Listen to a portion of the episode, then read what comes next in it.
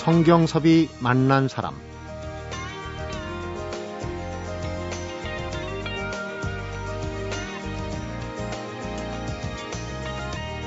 영하 50도의 혹한에다 산소 마스크 없이는 단 30초도 버티기 힘든 냉혹한 자연을 달랑 유리창 하나로 막고 초속 100m의 바람과 맞서야 하는 직업이다. 이렇게 얘기하면 우리가 모르는 아주 희귀한 극한 직업 아닐까 생각하는데 바로 비행기 조종사 얘기입니다. 현재 우리나라의 민간 항공기 조종사가 3,500여 명이라고 그러니까 인구의 약 0.01%도 안 된다고 그러죠. 성경섭이 맞는 사람. 오늘은 바로 그 0.01%에 해당되는 사람이죠. A330 조종사 신지수 기장을 만나봅니다.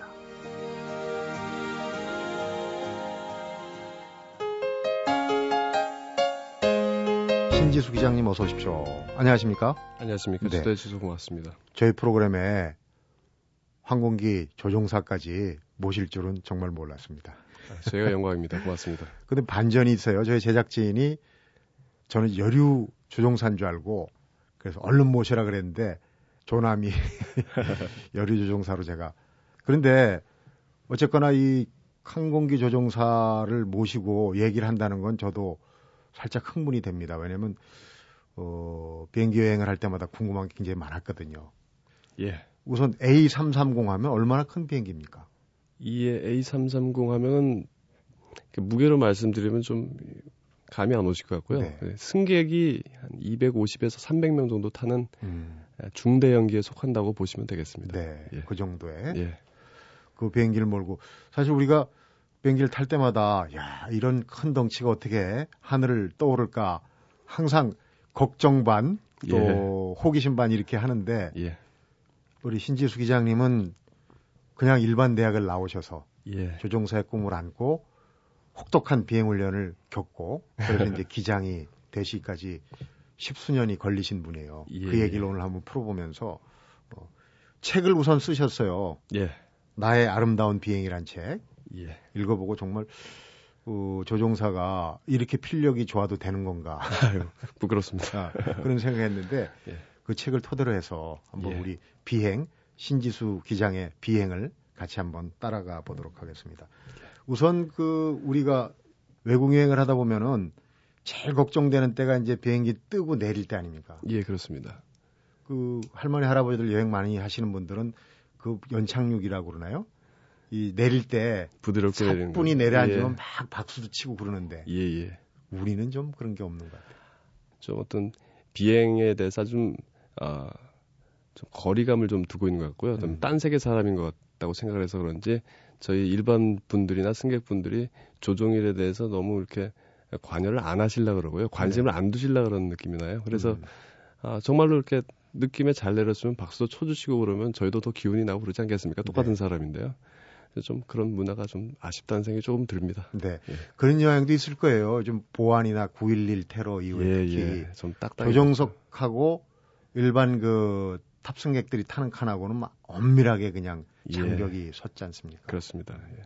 그런 가운데도 중간 중간에 이제 예. 캡틴 스피킹 해가지고 이제 기장입니다 얘기를 하고 그게 나올 때마다 참 그 기장님이 어떤 투로 얘기하느냐가 항공 여행, 비행기 여행에 좀 무섬증이랄지 이런 걸 좀 덜어주기도 하고 그래요. 그런 거 좀 책임감 느끼시죠? 예, 방송을 참 잘해야 되겠다는 생각이 다시 한번 드네요. 네. 예. 앞에서 우리 그 항공기 조종사가 대한민국 인구의 0.01%라고 그랬는데 3,500명 정도 되신다고요? 예, 대략 3,500에서 4,000명 사이가 되지 않을까 좀 많이 늘어나서요. 네. 그 정도라고 생각하고 음. 있습니다. 예. 그 중에서 이제 군 출신, 파일럿 예, 예. 출신 뭐 이런 분들을 빼면은 이렇게 이제 신 기장님처럼 네. 일반 과정을 거치고 비행 교육을 받아서 그 말하자면 조종사 기장이 아니더라도 예, 예, 부기장 예. 조종관을 잡으시는 분들은 어느 정도 돼요? 예, 음, 물론 군에서 비행하신 분들보다 숫자는 적고요.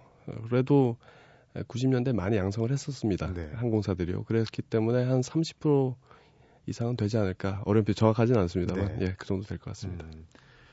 그렇게 일반 대학을 나오고도 비행 훈련을 받아서 조종사가 될 수 있을까? 지금도 저조차도 좀 긴가민가 해요. 그런 예. 과정이 있다는 걸 알면서. 예. 근데 우리 신 기장님이 어떤 과정을 통해서 어, 조종사가 됐는지 어, 얘기를 좀 풀어보도록 하겠습니다.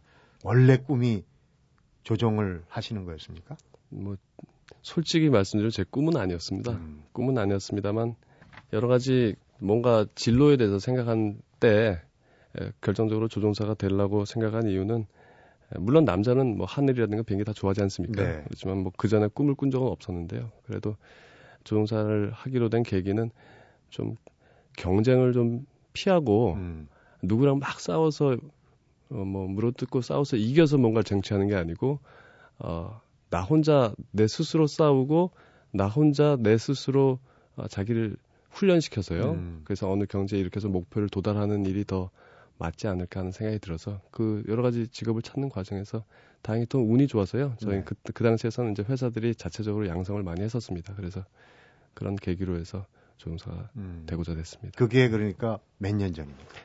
제가 시험을 봤을 때가 94년이니까요. 94년이니까 예, 아주 거의 뭐 한참이죠. 어, 20년 가까이 예, 됐고. 어, 그러니까 이제 명문 사립대 출신이에요. 예, 예, 그리고 예. 대기업을 다니셨고 예, 예, 그렇게 쭉 가면 순탄하게 예, 어, 어떤 일정 부분 보장받을 수 있는 그런 삶인데 네, 그걸 뛰쳐나와서 그러니까 경쟁이 싫었다 그랬는데 오히려 경쟁이 더 심해지지 않았을까 하는 생각도 들어요. 아 예. 항공기 조종사. 아, 그럴 뭐 나름대로 또 힘든 목표를 이루기 위해서 여러 가지 노력을 해야 되겠습니다만 최소한 이 조종사는 전문직이 대부분 그렇겠습니다만 에, 절대평가지 상대평가는 아닙니다. 네. 예, 그렇기 때문에 누가 누구보다 더 잘해야지만 앞서 나가는 게 아니고요. 10명이 같이 조종사 훈련을 받아도 10명이 다 수준에 도달하면 모두가 다 조종사가 되고 모두가 다 기장이 될 수 있는 그런 생태이기 때문에 네. 아, 저는 이 에, 시스템이 훨씬 더 좋다고 생각했습니다. 음, 우리 신지수 기장의 그 아름다운 비행 얘기 예. 어느 부분인가 그런 얘기가 나오더라고요. 예. 아버지와 관련된 얘기. 예, 예. 보통 뭐 유행가에 어머님의 손을 놓고 이런 얘기인데 아버님의 손을 놓고 예. 모범생의 반란처럼 이렇게 읽혀지는 부분이 있어요. 예. 아버지가 이끌어주던 길이 아까 얘기했던 그런 이제 평탄한 길이라고 치면은 예. 이 길은 이제 아버지의 손을 놓고 홀로 비행하는 그런 길이라고 예. 이제 저는 읽었는데 그때 당시 상황은 어떤 상황이었습니까? 예. 특히 그 시대에 살았던 어른들께서 아버님들께서 생각하시는 부분이 산업의 역군처럼 막 음. 수출하면서 돌아다니면서 뭐 해외 출장하고 막 아, 우리나라 경제를 살리는 그런 일들을 하는 거를 굉장히 좋게 보셨어요 저희 네. 아버지께서 그래서 아 저는 그 전에 대학 간 것도 그렇고 다른 쪽으로 이렇게 말씀을 많이 드렸었는데 아버님께서는 그걸 하지 말고 경영학과를 꼭 가라 음. 그래서 경영학과를 또 가게 됐고 대학 졸업해서도 어, 회사에서 그래서 또 대기업에 들어가서 이제 수출하는 일을 했었습니다. 근데 어느 순간에 아 저한테는 경쟁은 맞지 않다라는 생각이 들었어요. 네. 그래서 어릴 적부터 살아오면서 사람들과 경쟁하고 막 뭐 게임을 하고 그런 거뭐 운동 경기도 솔직히 별로 안 좋아합니다. 그래서요. 네. 이기는 것도 별로 싫고 이렇게 음. 지는 것도 싫고요. 그래서 그런 과정에서 이제 에, 전문직을 찾다가 말씀드린 대로 이렇게 조종사의 길을 가게 됐습니다. 음. 아버지한테는 굉장히 큰 반란이었죠. 모범생의 반란. 그 대목에 이런 글이에요. 굉장히 의미심장한 구절인데 아버지가 이끌어주는 큰 길을 떠나서 나만의 골목길로 들어서는 순간이었다. 이런 이제 대목이 있어요. 예. 그 골목길이 어떤 골목길이 특히 어, 일반 대학 또 경영학도 대기업 출신이 항공기 조종사의 길로 접어드는 걸 골목길이라고 표현하셨는데 같이 우리 신지수 기장님이 앞장서 가지고 골목길로 네. 한번 들어가서 우리가 뭔가 들을 만한 배울 만한 구석이 있는지 잠시 한번 얘기를 풀어보도록 하겠습니다. 성경섭이 만난 사람. 오늘은 조종실에서 바라본 세상 그 특별한 이야기를 펴낸 A330 조종사죠. 신지수 기장을 만나보고 있습니다.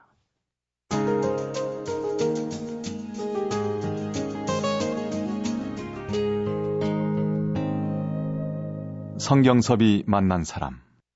조종사를 만나면 제일 물어보고 싶은 질문이 그거였습니다.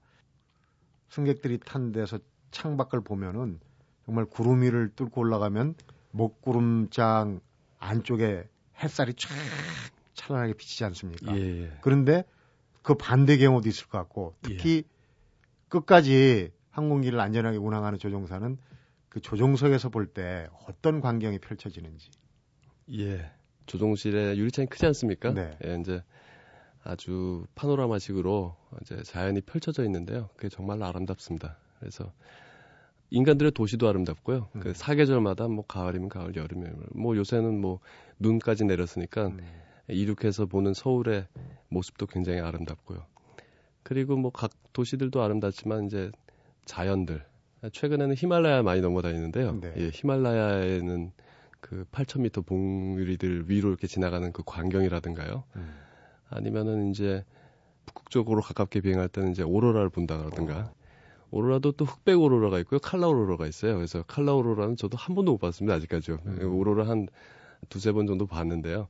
그건 정말 귀한 경험이라고 하더라고요. 네. 그리고 그런 것들도 있고 뭐 적도 지방 지날 때 어떤 밀림들 위에서 바라보는 모습, 그다음에 밤에 어떤 해가 뜨고 달이 뜨고 이제 예, 별이 와- 움직이는 모습들 보면 굉장히 아름답습니다. 낭만적입니다. 아, 정말 부럽습니다. 예.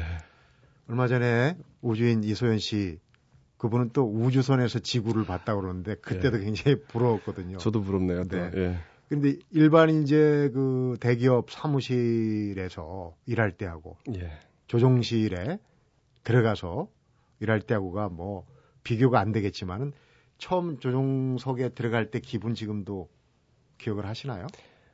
그렇죠. 기- 못 잊어버리죠. 아, 근데 처음 이제 비행 조종실에 들어갈 때는 아무래도 이제 훈련을 받는 거 아니겠습니까? 처음부터 비행을 타지 못하니까요. 아, 훈련 비행. 예, 예. 훈련 비행이었죠. 그래서 그러니까 제가 다니는 회사에서 이제 큰 비행기에 여객기에 손님들을 태우고 자리에 부기장이죠. 그래서 네. 부기장 자리에 앉았을 때 느낌은 어, 이것들을 내가 정말로 할 수 있을까 하는 어, 과연 이걸 내가 연습 때처럼 해낼 수 있을까 음. 하는 그런 아, 생각이 들면서 굉장히 설레이는 마음이 들겠죠. 네. 예.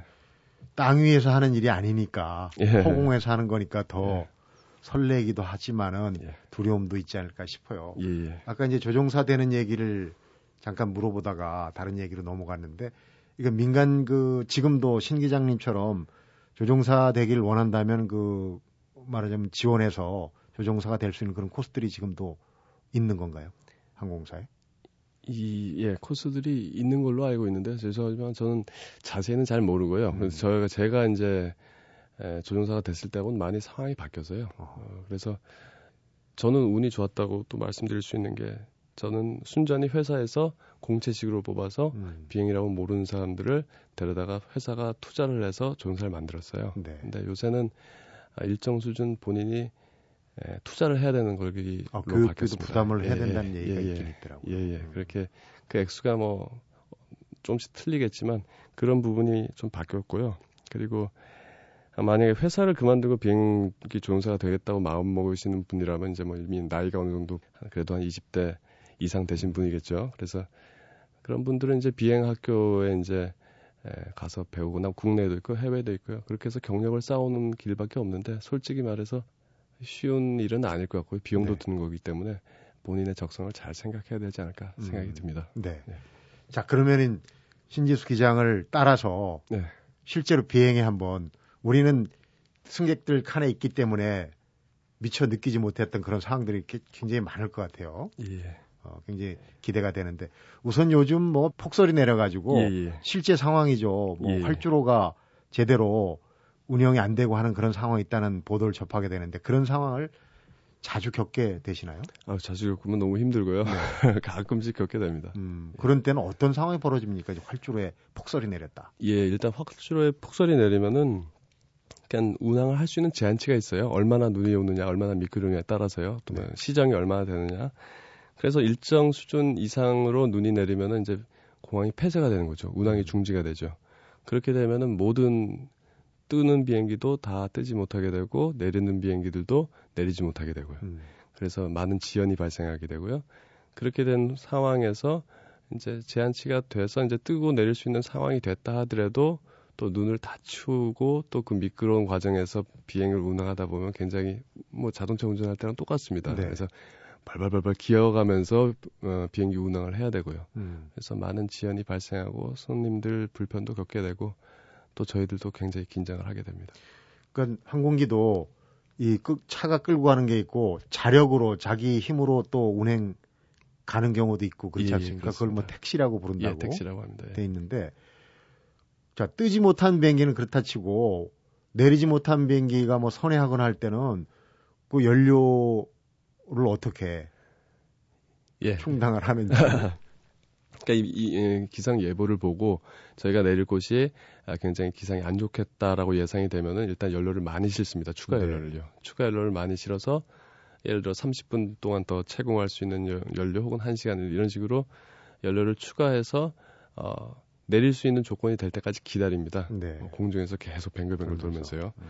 그럼에도 불구하고 연료가 다 써져 가는데 못 내리겠다. 또 뭐 굉장히 복잡해집니다. 그렇게 되면 내릴 수 있는 기상이 되더라도 비행기가 워낙 많이 몰려 있으니까 순서 기다리면 또 시간이 걸리고요.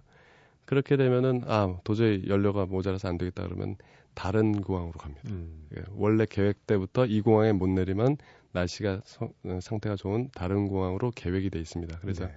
그 공항으로 회항한다 그러죠. 회항을 음. 하게 됩니다. 항공기 자체가 과학이지 않습니까? 아주 정밀하긴 한데 예, 이 과학이라는 게 채워지지 못하는 그런 부분이 있을 것 같아요. 예, 날씨도 그렇고 예, 또 예상치 않았던 어떤 오작동도 혹시 있을지도 예. 그런 이제 기억에 남는 어떤 그런 위기의 순간이죠. 뭐 네. 절체절명 공중에서 벌어지는 예. 혹시 기억에 남는 그런 에피소드라고 그러면 너무 절박하고 예. 예, 저희들이 제일 이제 힘들게 이제 운항을 하는 경우가 아무래도 날씨입니다. 네. 날씨가 이제 어, 굉장히 바람이 많이 불거나 그리고 비가 많이 와서 잘 안 보이게 되고 바닥이 미끄럽고 폭풍우가 쳐가지고 피해 다녀야 되고 그런 상황이 있는데요. 어, 아예 제한치 아까 말씀드린 제한치를 훌쩍 넘어버리면 아예 포기하고 딴 데를 가버리니까 운항을 안 하게 되니까 괜찮은데 거기서 왔다 갔다 할 때가 있습니다. 네. 그러니까 그 최대 이제 제한치가 되겠죠. 음. 그런 상황에서 이제 운항을 하다 보면 아마 손님들도 그런 경험이 있으신 분도 계실 텐데 굉장히 비행기도 흔들리고 요, 네. 요란하게 이제 이렇게 에, 이착륙을 하게 되죠. 그렇게 그렇게 되는 경우에는 물론 저 자신의 여태까지 경험이 있고 훈련받은 게 있고 이런 상황에서 어떻게 대처해야 되는지 알고 있고 그리고 지식도 갖고 있지만 네. 그것만 가지고는 안 된다는 생각이 들 때가 있어요. 그래서 그거는 아, 이거는 내 마음대로 내 의지대로만 하는 게 아니라 뭔가 어, 사람들을 믿고 내 동료들을 믿고 내 비행기를 믿고 그리고 자연에 순응하고 음. 자연을 존경하고 그런 마음을 가져야지만 아, 더 안전한 운항을 할 수 있게 되지 않을까 하는 생각을 항상 갖고 있습니다. 저는. 네. 예. 그래서 예. 근데 이 질문은 참 여쭤보기가 어, 주저되기도 하고 걱정되기도 하는데 그런 상황에서 요즘은 이제 항공기 사고가 최근 없습니다. 근데 한때 이상하게 항공기 사고가 빈발하던 시절도 있었어요. 예. 실제로 그런 사고를 주변에서 겪은 그런 이제 사례도 있을 텐데. 예, 예. 저는 뭐 다행히 그런 사고를 겪지는 않았습니다만 저희 동료들이 음. 이제 사고를 당한 경우가 있었고요. 그리고 뭐 그 당시 조종사 민항공 조종사도 그렇고 군 출신 조종사들도 마찬가지고 대부분 동료들 중에 그런 불행한 일을 겪는 일들은 어, 어, 간혹 있습니다. 네. 그래서 있기 때문에 어, 그 조종사로서의 삶에 있어서의 한 부분이 아닐까 그런 음. 동료를 그리워하고 또 그런 사고에 대한 슬픔을 갖고 있는 것도 하나의 조종사 생활의 한 음. 부분이 아닐까 생각합니다. 운명으로 예. 받아들이는. 그- 예. 근데 이제 그런 사고가 났을 때 예. 우리도 보도에서 그런 얘기를 많이 듣고 하는데 굉장히 그 원인 규명을 하고 보상 문제도 그렇고 오래 걸리고 굉장히 까다롭더라고요. 예. 실제로 어떤 그런 이제 안전 관련된 쪽에서도 근무를 하시면서 경험을 하셨다고요. 예, 예, 그렇습니다. 그 사고가 났을 때 가장 어렵게 느끼는 부분이 뭡니까?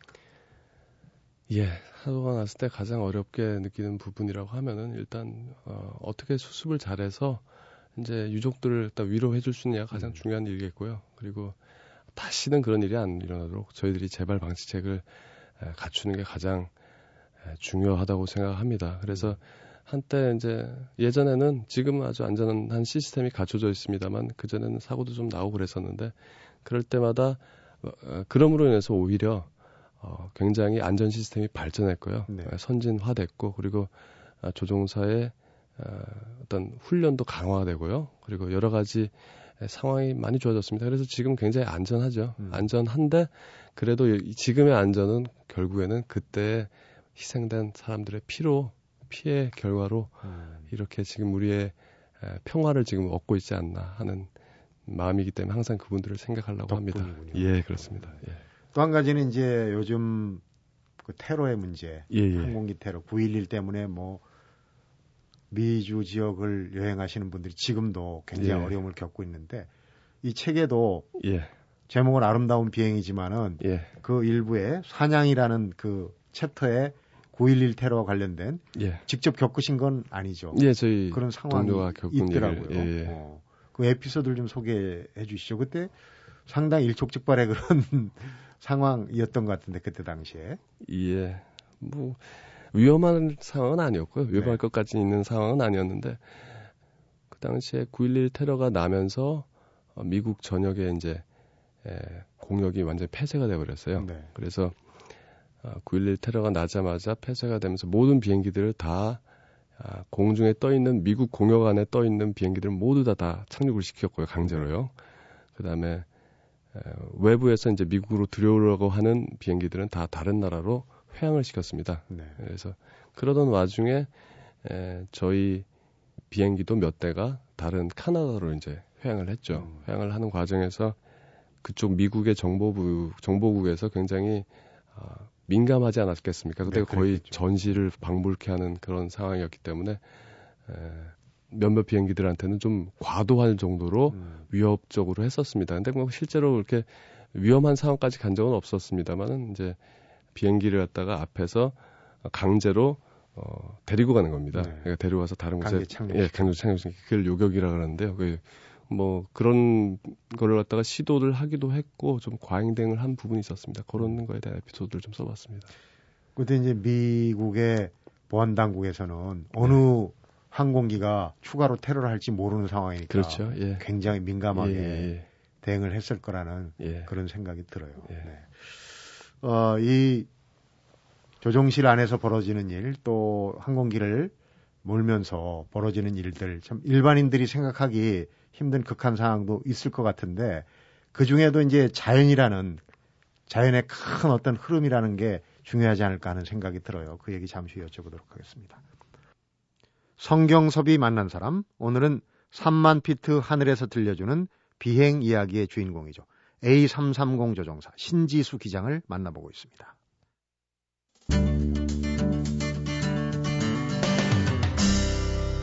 성경섭이 만난 사람 마지막에 이 대자연 어머니의 대자연 이런 제목으로 자연과의 어떤 그 항공기 조종사와의 교감이랄지 이런 얘기를 적어주셨는데 그 조종석에서 바라보는 자연 어떻게 표현을 경치 말고 두려울 때도 있을 거고 정말 도움을 받을 때도 있을 거고 그런데 예 정말 자연은 위대하다고 생각이 들고요 경치가 아름다운 만큼 그 힘도 굉장히 강하고요 강력하고요 네. 그리고 처음에 이렇게 조종을 하다 보면은 마치 이렇게 컴퓨터 게임 하듯이 그렇게 느껴집니다. 음. 이게 뭐 이렇게 계기들을 보면서 상황 판단을 하면서 근데 점점 비행을 해가면서 그러니까 시간이 가면 갈수록 경험이 쌓이면 쌓일수록 자연이 느껴지는 거, 그러니까 실제로 내가 날고 있는 것 같은 그런 어, 감각적인 부분들이 더 자연적 자연과 어떤 교감이 더 점점 커지는 느낌이 나요. 네. 그래서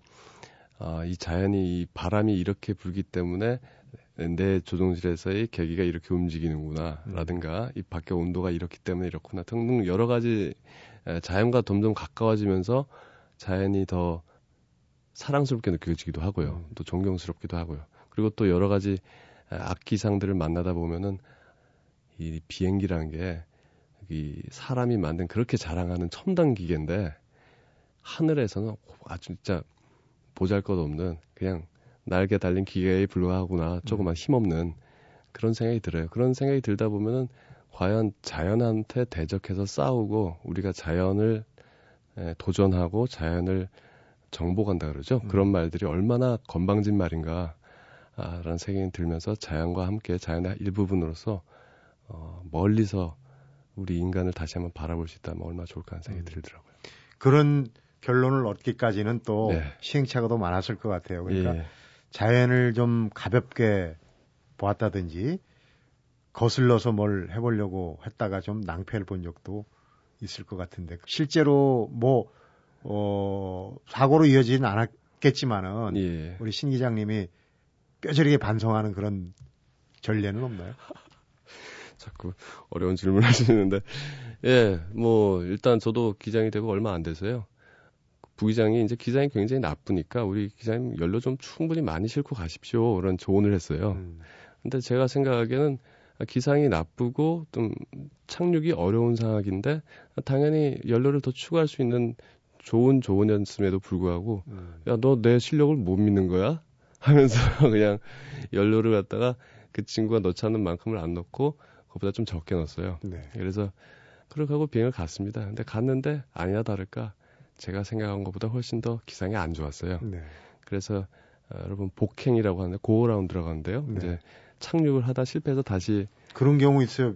내리는 줄 알았는데 다시 뜨는 경우가 있더라고요. 그렇죠. 내린다 내리려고 했는데 기상 상황이나 여러 가지 상황들이 안전하지 않아서 포기하고 다시 올라가서 다시 저- 착륙, 착륙을 하는 거죠. 네.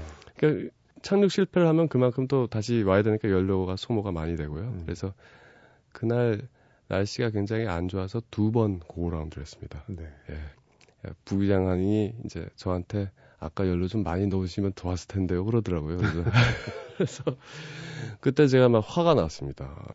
약 올리는 것 같고 막 그렇더라고요. 비아냥대는 비아냥하는 것 같고요. 그래서 근데 어느 순간이 되니까 마지막으로 착륙하는 순간에 날씨가 그 한순간 좋아졌어요. 네. 그래서 그때 좋아하지 않았더라면 저는 그 목적지가 아닌 다른 곳으로 갔었어야 됩니다. 회항을 했었어야 네. 되는데요. 그러다 보니까 아 이게 내가 잘하고 내가 마구 싸운다고 해서 싸워서 이기는 문제가 아니구나. 누군가가 나를 도와주고 있을지도 모르겠다는 생각이 들고 아, 알고 보니까 옆에 부기장도 날 도와주고 있었고 음. 뒤에 있는 객실 승무원들도 날 도와주고 있었고 정비사 관제사 다 날 도와주고 있었고요.